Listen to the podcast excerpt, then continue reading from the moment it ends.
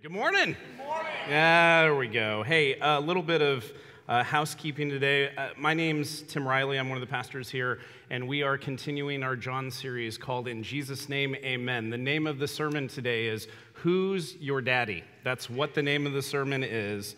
And we're going to spend time walking through the text that we just read, that Scott just read to us. And so it's a lot of verses.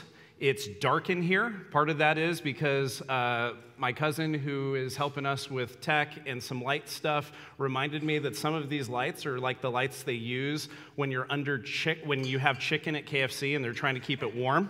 And so we're keeping some of the lights down just for that reason. And so also as we jump into this text, hopefully you have a bulletin on the back. It's kind of choose your own adventure kind of bulletin. We recommend you put the title in. It's Who's Your Daddy? That you take notes that you look at the different passages that we're going to study today. We have a lot of verses to cover, but we're, we don't just read them, we talk about them and explain context and things of that nature. But here's the most important thing that we wouldn't hear passively. The goal is that we would hear the word of God and we would put it into practice where? In community. And I know for some of us, we're really big on God, but we're not really big on His church. And so I want to encourage us that we would engage today. One of the most sanctifying things you'll ever experience is being a part of a community and building rapport and relationships with other people. And my goal here is to teach the word honestly and to not harden your hearts, which means you hear the truth of God and you do nothing with it. And so this morning, as we jump into this text, and I've already used three of my minutes, I really want to encourage us to pay attention, to write notes, and to think about how we're going to put into practice the thing that the Holy Spirit is convicting us of. We are continuing this series in Jesus' name, amen, in John 8, and we're kind of in the middle of this heated exchange. And now, some of the crowd who, according to verse 30, where we left off last week, it says in John 8 30, it says, Even as he spoke, many believed in him we have what we will soon see as belief that lacked trust and a cultural understanding of relationship with God. Verse 31 starts this way To the Jews who had believed him, Jesus said, If you hold to my teaching, you are really my disciples. He doesn't say if you go to church, he doesn't say if you're a good moral person. He says, If you hold to my teaching, you are a, really one of my disciples. If you obey my teaching, if you put into practice my teaching, here's another word in some of our translations. It says, If we abide in his teaching. That doesn't mean that you just acknowledge God's existence. The demons do that and they shudder, but that you entrust yourself to his teaching. You do what he says out of affectionate devotion. This is not out of begrudging submission, this is affectionate devotion. And Jesus calls people to be his disciples. This is a Christian word. It means a disciplined pupil of his. So, what does that look like? What does God call us into when he says that you will be my disciples? Here's a definition that I read this week that's on a whiteboard in my office, so you know it's important now. It says, It is perseverance and endurance in loving obedience to the Word of God. It's endurance and perseverance in loving obedience to the Word of God, not moral modification, but love expressed through obedience to what God commands and what He says. Paul the Apostle tells us that we ought to check ourselves, to be honest with ourselves. Why do we do what we do? In 2 Corinthians chapter 13, it says, Examine yourselves to see whether you are in the faith. Ooh. Test yourselves. Do you not realize that Christ Jesus is in you unless, of course, you fail the test? I don't know if you know this. If this is your first time here, I'm just going to let you in on a little secret. I preach hard. I have never, ever been accused of tickling ears.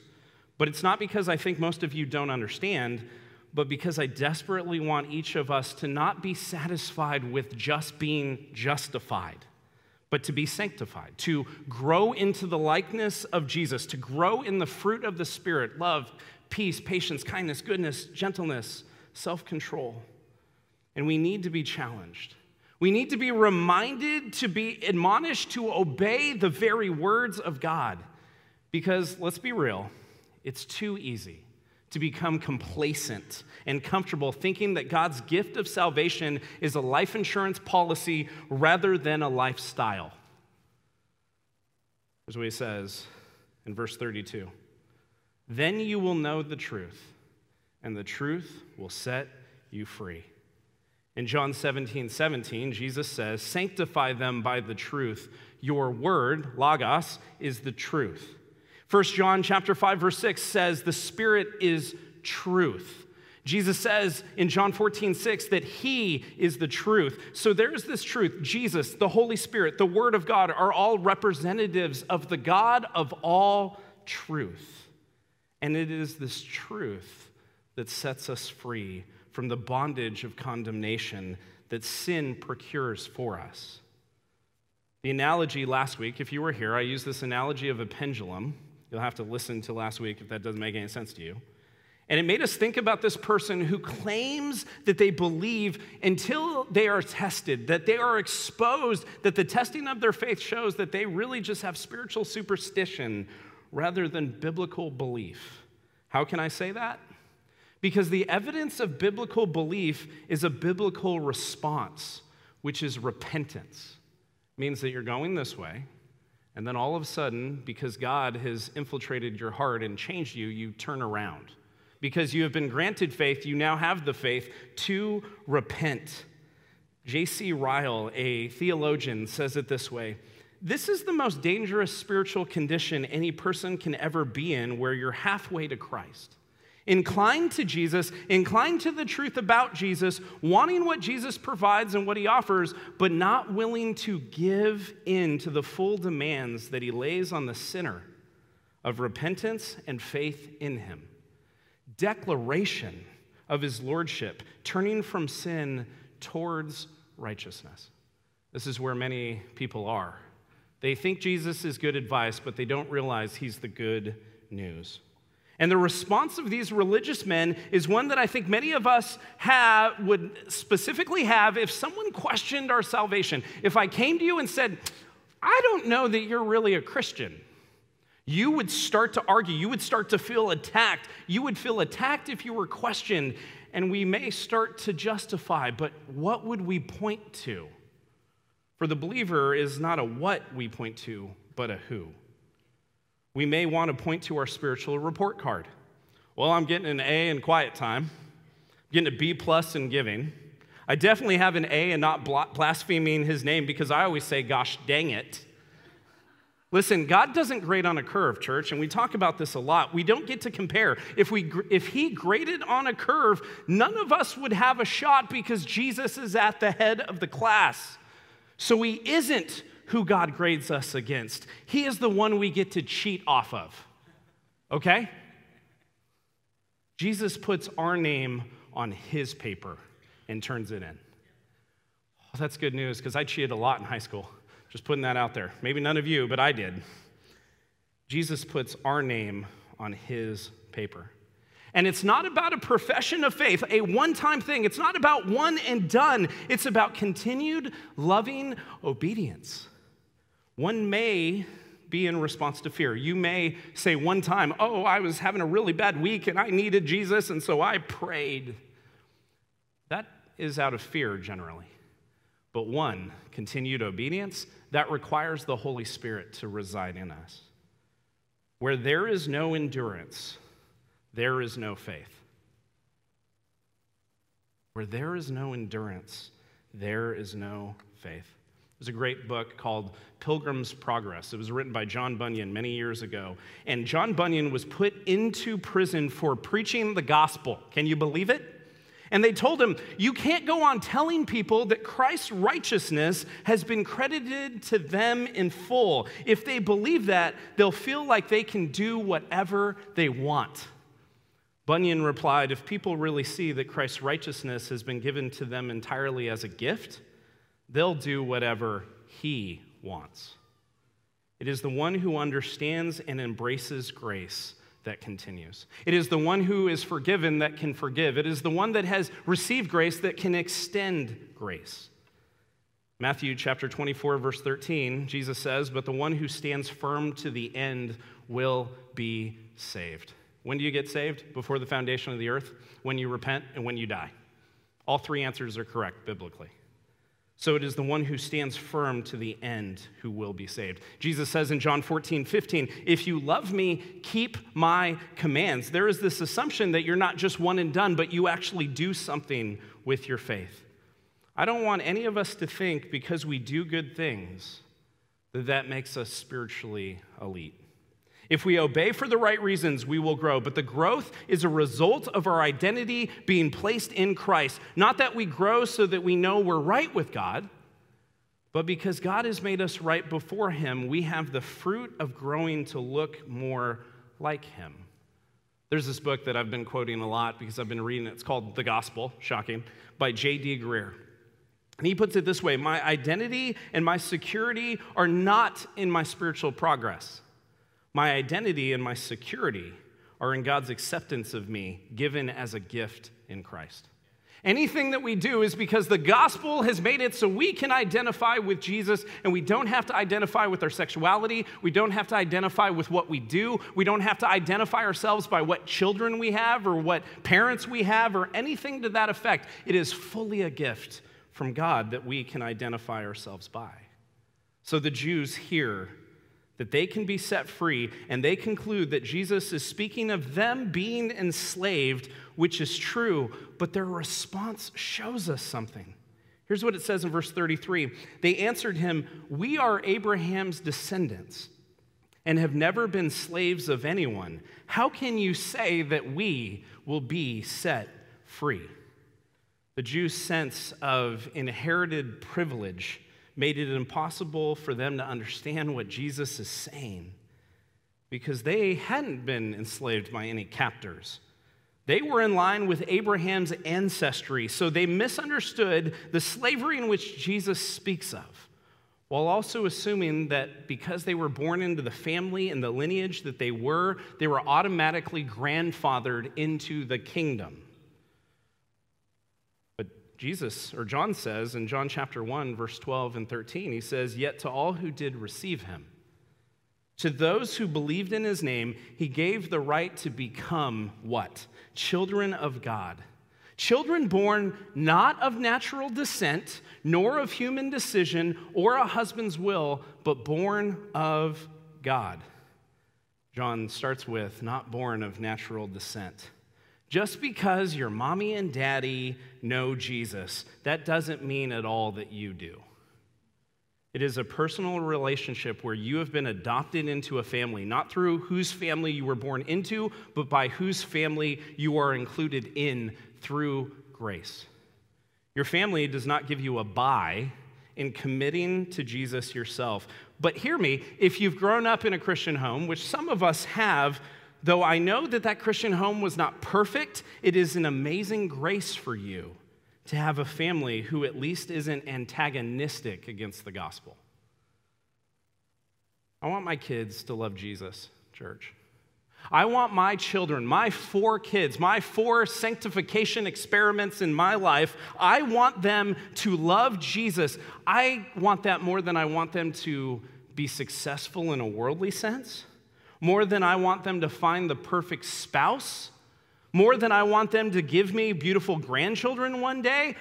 I care most about that by God's infinite grace, He would reach into their hearts and transform them into God revering, Christ following, spirit led disciples of Jesus. That's the most important thing. But I know I can't will that for them, only God can but I can do something. I can do my best to not be the excuse for them to not follow Jesus. And I can pray to a big God, my big prayers, that all four of them would be trusting, loving, and following Jesus. But God's the one who changes the heart. But these Jews, they didn't see it that way. They felt entitled because of their ancestry. They were blinded by their own pride to see who was in front of them offering them salvation. Verse 34. Jesus replied, Very truly I tell you, everyone who sins, guess who that means? Everyone who sins is a slave to sin. This is a profound statement because it is only the work and person of Jesus that anyone can be liberated from the slavery of sin. Freedom from sin is not that you stop sinning altogether, but that you stop loving your sin like you once did. And you no longer are under the condemnation you were because of your sin. Paul says in Romans 8:1, there is no condemnation for those that are in Christ Jesus. Hallelujah and glory. If you notice your sin, hear me. If you notice your sin and you really wish you wouldn't sin in that way anymore, that is a gracious gift from the Lord of progress. In Romans 6, verses 17 and 18, it says, But thanks be to God that though you used to be slaves to sin, you have come to obey from your heart the pattern of teaching that has now claimed your allegiance. That is a good word. You have been set free from sin and have become slaves to righteousness.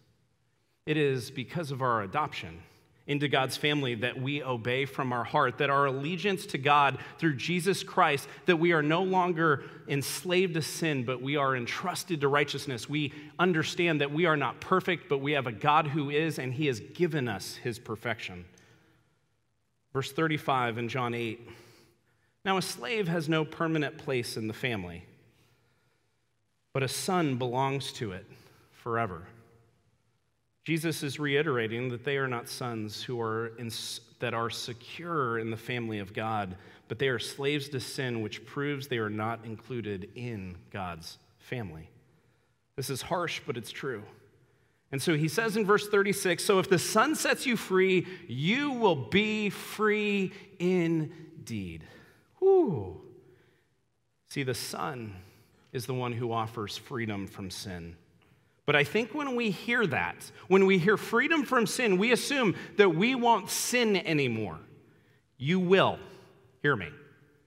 But you will no lo- it will no longer have the power that it once did because the Holy Spirit is given as a gift to those who would trust the Son as Lord, and He leads us to repentance and to the truth of the Word. And the Word says that we are set free, and we are free indeed. See, I don't want you to miss this. The freedom that Jesus speaks of is that our sin no longer has the power to condemn us, church.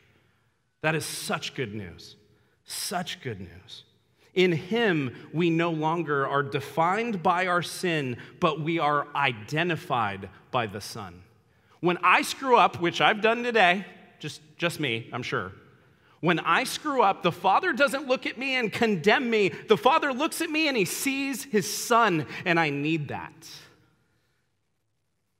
Verse 37 Jesus says to the crowd who claimed that they believed, I know that you are Abraham's descendants, yet you are looking for a way to kill me because you have no room for my word. Jesus agrees that they are ethnically Abraham's descendants, but spiritually they were not his. They did not believe what Abraham believed. I am telling you what I've seen in the Father's presence, and you are doing what you have heard from your Father. Like, this is a crazy diss. All right, he's not just dissing them, he's dissing their father, but they think that they are of Abraham's lineage. They think that they are that God is their father. And then he goes on, or they go on and respond, Abraham is our father, they answered. And Jesus says, If you were Abraham's children, said Jesus, then you would do what Abraham did. This was a group of self justifiers. And they are saying that they are of Abraham, but Jesus is implying that someone of Abraham is not just because of a bloodline, but because Abraham was of God, not just in his lineage, but in his faith.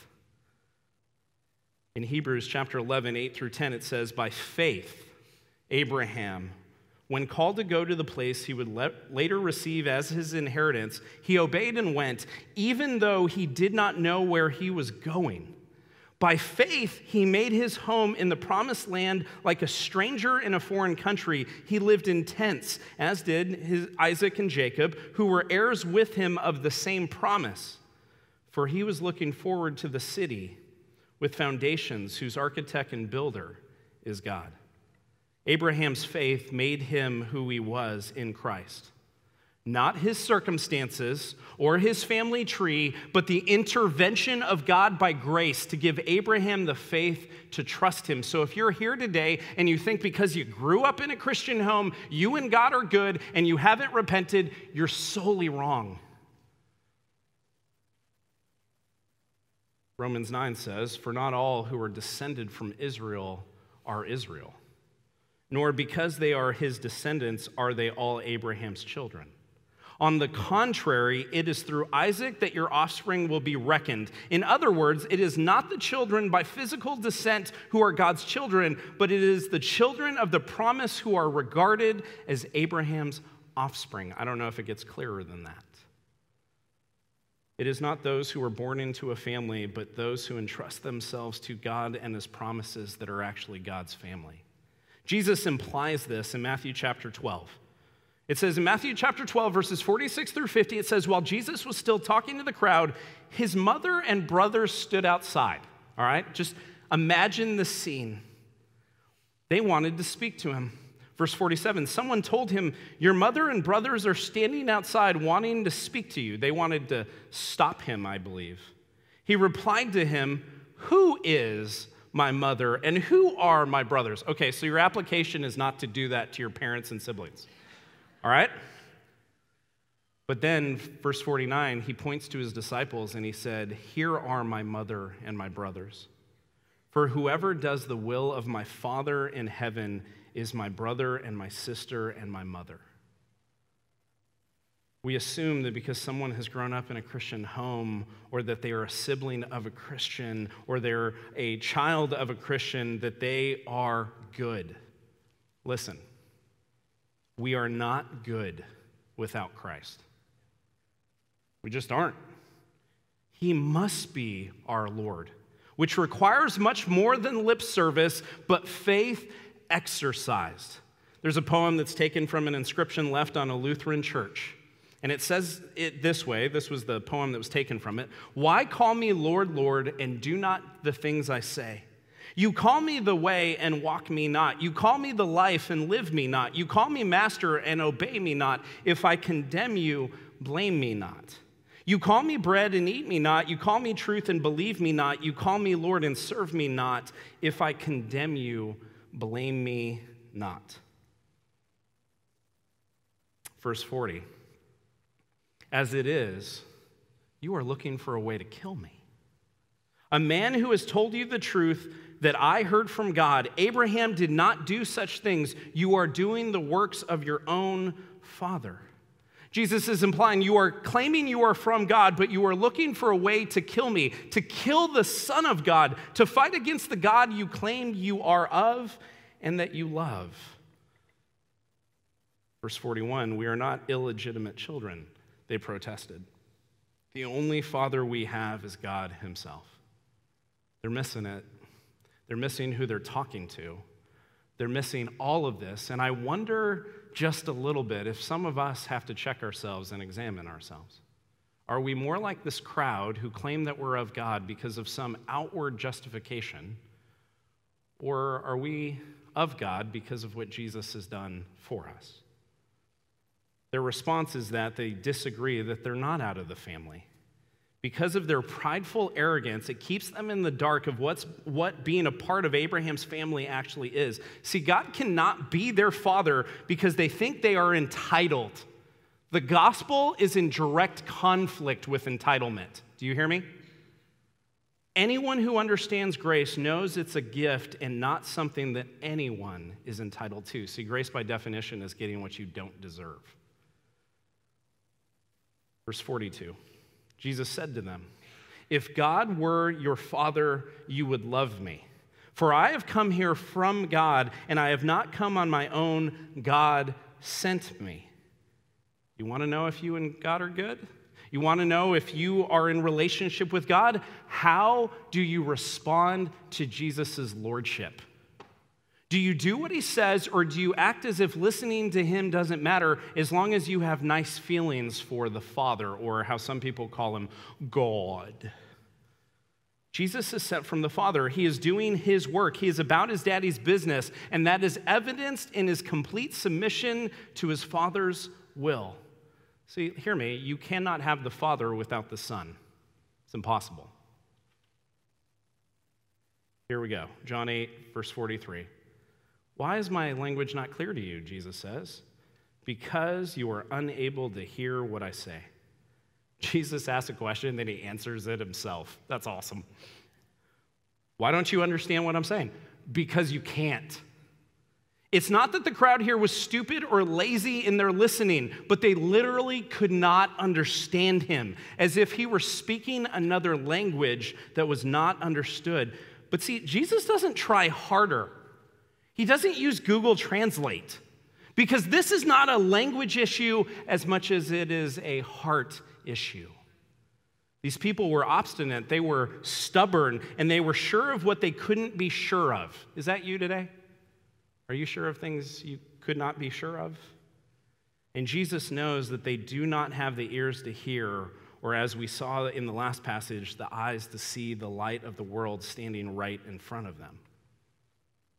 I don't know about you, but I get so frustrated, at least back in the day, when I would share a clear and passionate gospel message with someone and they didn't understand because they'd respond with, Well, I don't believe that. Because here's the thing if you did understand the beauty of the gospel and this grace that is so irresistible, when that's comprehended, you want, would want to do nothing but fall at the feet of the Lord and God who did for you what you could not do for yourselves. We get to practice that in worship. We get to practice that as we some of us raise hands, some of us sit, some of us put our hands out wide, some of us move around. I don't know how you respond in worship, but we get to respond in worship to the God who saved us when we didn't deserve it. But most don't see it that way because they don't believe and they don't want to. Their hearts are so hard to the truth and they are so impatient with God. Do you know that most people only give credit, and I use air quotes, to God when things don't go their way. We blame him in the tragic, but we don't acknowledge him in the good. Not because there isn't enough proof or there aren't enough good gospel analogies, but because we are a world that is in darkness and cannot see who God decide we cannot see who God is until God decides to remove the veil over our spiritual eyes. So, what do we do when we encounter such opposition to the gospel? Because I know some of you, you go to work and you want to have the opportunity to share. I know you are in school and you want the people around you to know Jesus. So, what do we do when we encounter such opposition to the gospel and we're just trying to be faithful and share it with others? We pray. We live life out in front of someone, and when asked, we give a reason for the hope that we have. Peter says this in 1 Peter chapter 3 verse 15 and 16. He says, "But in your hearts revere Christ as Lord." Other translations say, "In your hearts set apart Christ as Lord. Make Christ holy as Lord. Always be prepared to give an answer." What do you have to do in order to give an answer? You have to be asked a question. To everyone who asks you to give the reason for the hope that you have, but do this with gentleness and respect, keeping a clear conscience so that those who speak maliciously against your good behavior in Christ may be ashamed of their slander. The way we live matters, church. And in order to give an answer, we first must be asked a question, but we ought to live in such a way that people question why we have joy. Your job is not to convert those around you. The results are not up to you. Let me say that again, all right? The results are not up to you. But faithfulness to being a witness for the glory of God is. That's your responsibility. To be faithful to make much of Jesus with your lives. It's not how good you share, but are you willing to share? And does your life back up your words? Some of you are like, no one ever asked me about your, my faith. Well, maybe it's because you're not prepared. Maybe it's because your life isn't backing up your words. Maybe it's like someone who's driving a car and drives like a church, uh, church, uh, jerk. A jerk. That's a new one. Jerks at church. I like it. I just created it. Boom, trademark. Gospelized church. Um, sorry, squirrel. No, I know where I'm going, just for effect. It's like some of us who drive like jerks in our vehicles and we have a Jesus fish on the back. Could you change it and make it like a Mormon license plate holder or something, please? If you're going to drive like a jerk. We ought to live like we believe that Jesus is alive. We ought to live like we believe that Jesus is who he says that he is. We ought to live as if he is high and lifted up and exalted to the right hand of the Father, and he is coming back one day in all his glory. That's why we live and breathe and have our being and existence, because Christ has rescued us. Amen. Thank you, Malik. Let's take the excuse away.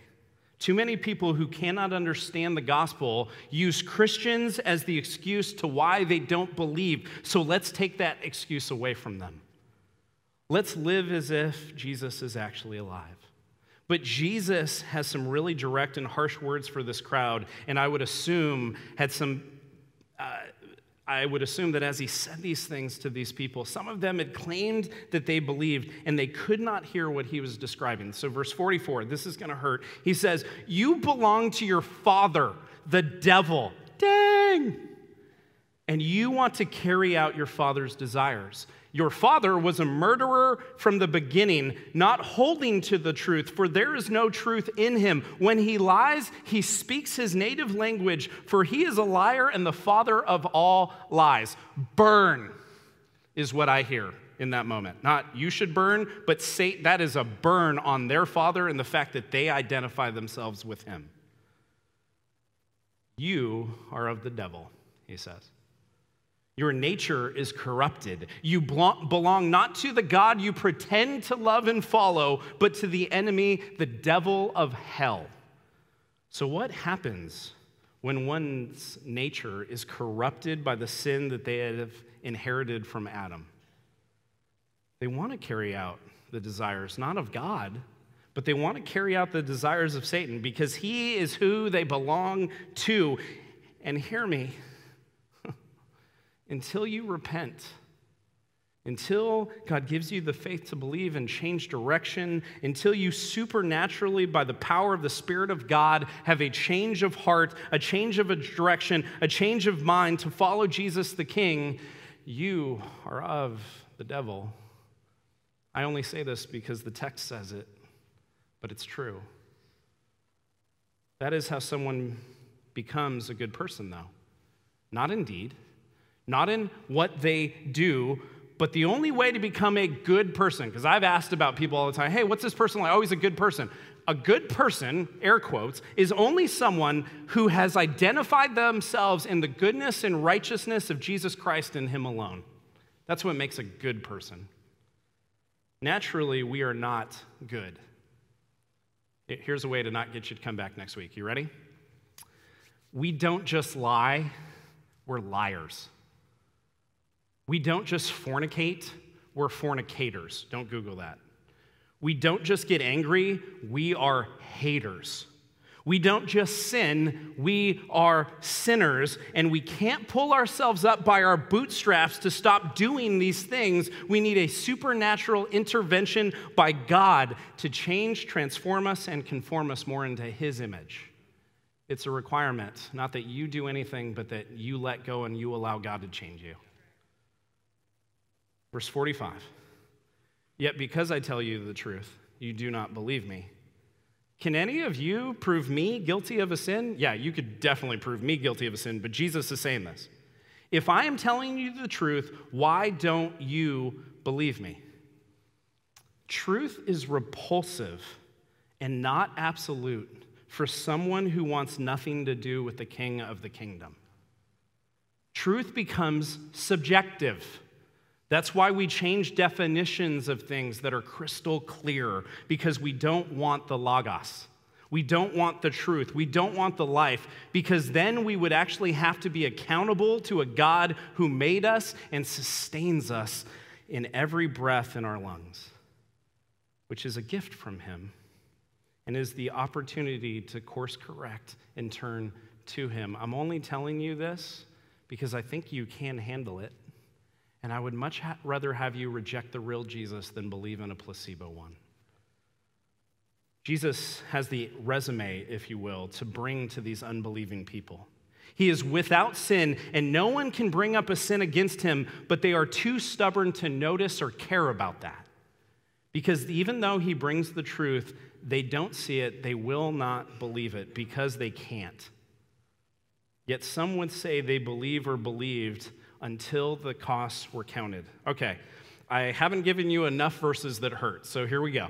Luke 14.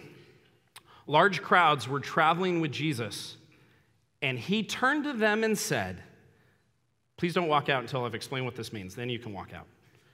If anyone comes to me and does not hate father and mother, wife and children, brothers and sisters, yes, even their own life, such a person cannot be my disciple. And whoever does not carry their cross and follow me cannot be my disciple. Whoa! Slow your roll, Jesus. I'm totally down to swear less. I'm totally down to give some of my income when it's convenient. I really like the community of people I get to be around. So going to church really uh, isn't that bad unless it interferes with the trip I want to go on. Sorry. I really don't mind singing the music or hearing the almost middle aged guy use Marvel references and make fun of prosperity preachers. But you want me to do what?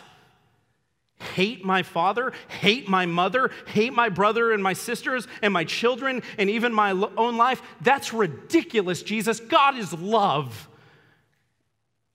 And that's impossible for me because I love those people. See, what Jesus is saying is that your devotion to your God cannot be placed on any of those people. The way you love Jesus should look like, in contrast, look like hate of those people, not because you hate them, but because you so love and are devoted to Jesus, no other relationship in the world can take precedence. Not tickling ears today. That's what it's like to be his disciples.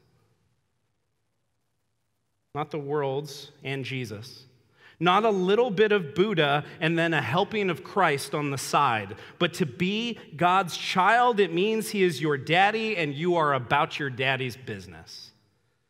I think this is a lot easier for the person who maybe didn't grow up in a Christian home because often their salvation, there's like this moment, if you will, and it's very contrasting to their life. They were going one way and all of a sudden they changed direction.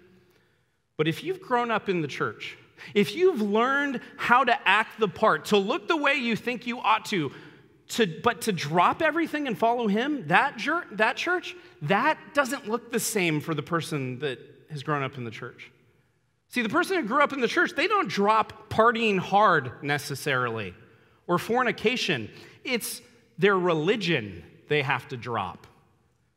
It's dropping our legalism. It's dropping our safety blanket of doing church the way that we've always done it. It's about dropping our facades and trusting that if we allow our real selves to come out in front of these other people that they will not condemn us but they will accept us like Jesus does. That's risky, church. That's difficult, but it is what Jesus is telling us to do. Verse 47. Whoever belongs to God Here's what God says The reason you do not hear is that you do not belong to God. Jesus ends this thought with a, with a pretty big bow, if you will, around the conversation. Jesus says that those who are of God hear God. They understand his word. They do what he says. But then what does Jesus say? The reason you do not hear God is that you are not God's. Because you don't, it exposes you are not His. These words are scary. These words are powerful. These words ought to be course correcting. The gospel is not about you, church. The good news of Jesus coming to this world, living the life you could not live, dying the death you should have died, and physically rising from the dead, ascending to heaven. One day he's coming back. He's come as the king of the kingdom so that we could be adopted into that kingdom and we could see the spiritual realm because the Holy Spirit resides in us. And the truth of that response is that we start to grow to look more like Jesus and we forgive because we've been forgiven. We give grace because we've been given grace. That is the good news. That's not about you, it's about him. And justification before a holy and perfect God has an effect. God doesn't leave you where you were, He changes you. When you are justified, you start to be sanctified. You start to grow more like Christ. You hear Him, you obey Him, and you worship Him. In prayer, as the worship team this morning, Laura was praying and just thanking God for the transformation in people in the church. And names just kept coming to mind. Individuals just kept coming to mind. And you are not good with God because you've been changed. You're good with God because Christ has infiltrated your heart. You have a new identity that's found in Him, but the result of that is that you start to grow and look more like Christ. May we be a church that isn't satisfied with just being justified, but actually wants to do the things the Lord has told us to do. Worship team, you can come on up.